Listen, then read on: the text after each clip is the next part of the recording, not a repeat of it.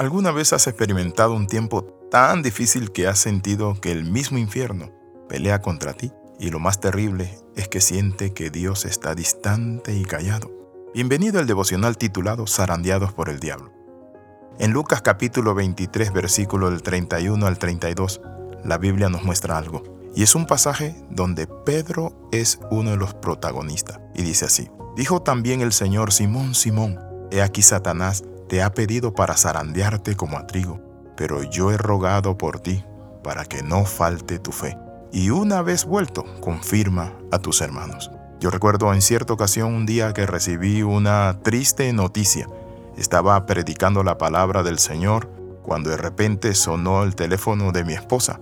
Uno de mis hijos llamó y le dijo, mamá, acabamos de ser ametrallados. ¡Wow! ¡Qué tremendo! Ella me mandó un papelito y me dijo, sería bueno que atiendas esta llamada. Y cuando hablé con mi hijo me dijo, nos rociaron de bala el carro y Janet está herida. Y en ese momento me angustié y dije, Señor, ayúdame, ¿qué hago, Padre del cielo y de la tierra? Cuando fui al hospital, mi hija tenía un balazo en la oreja que se le había partido, le había rozado la mejilla, pero también tres dedos de su mano derecha habían sido desbaratados. Estaban los tejidos ahí, los tendones, las balas, inclusive había una bala en uno de sus dedos todavía. Cuando yo llegué al hospital, ella me abrazó y me dijo, papito, no dejes que me amputen mis tres dedos. Hablé con el médico y el médico dijo, fírmeme aquí porque voy a amputarle los dedos. En ese momento no sabía qué hacer. Me puse nervioso, no sabía qué decir y le pedí ayuda a Dios. Oré a mi Padre Celestial y le dije, Padre, ¿qué hago, Señor? ¿Cuál es tu respuesta frente a esta situación? Y escuché claramente en mi corazón una voz que me dijo, no temas. Y luego un nombre, el doctor Giovanni. Llamé al doctor Giovanni y me dijo, Pastor, tráigala al hospital. De una vez vamos a evaluarla y vamos a salvar esos dedos. Era otro hospital. En un hospital público hablaban de quitarle sus tres dedos.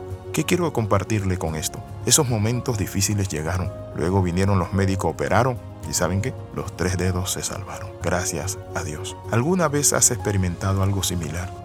El diagnóstico ha marcado el inicio de un periodo en tu vida. Fisuras pequeñas en tu humanidad. Rápidamente tú sientes que se convierten en grietas enormes. Mentiras que habían creído. Muchas veces hay mentiras que nosotros creemos y que vienen para remover y sacudir nuestra fe. Por eso el Señor le dice a Pedro, Simón, Simón, Satanás te ha pedido para zarandear. ¿Qué significa esto?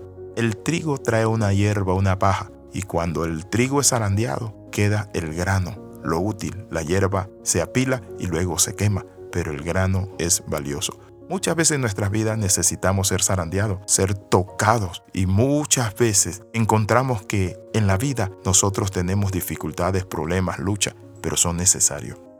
Pedro estaba allí, diciéndole, Señor, yo no te voy a negar. Y el Señor dice, Simón, Simón, Satanás te ha pedido para zarandearte. Es interesante esto que le quiero compartir. Satanás no llega a tu vida porque él quiere hacer lo que le da la gana. Tuvo que pedir un permiso. Por eso la Biblia dice que ninguna prueba, tentación o lucha ha venido sobre nosotros que no la podamos vencer. Fiel es Dios que no nos dejará ser tentado más de lo que podemos resistir. Por eso Jesús le dice, Simón, Simón pero yo he rogado para que no falte tu fe. Y una vez terminada esta prueba, confirma a tus hermanos. Las pruebas vienen para que nosotros confirmemos a otros. Las pruebas vienen para fortalecer nuestro carácter, pero también para hacernos ver los recursos de Dios. Las pruebas vienen no para destruirnos. Cuando entres en una prueba o si estás en una prueba, toma esta palabra. Y la palabra que te quiero compartir en este momento es que esa prueba no vino para destruirte, esa prueba no vino para que te entierren. Esa prueba no vino para que tú te quedes allí desolado, olvidado por Dios. Dios siempre va a tener una respuesta de amor hacia su siervo, hacia su pueblo, hacia sus hijos. No somos los primeros seguidores de Jesús en someternos a momentos de refinamiento. Hace siglo el apóstol Pedro vivió esta experiencia, pero él nos puede compartir algo.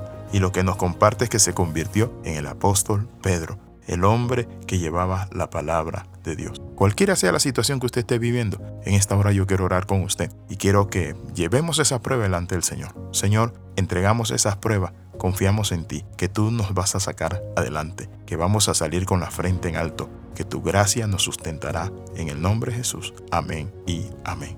Escriba al más 502 42 45 60 89. Le saluda el capellán internacional Alexis Ramos.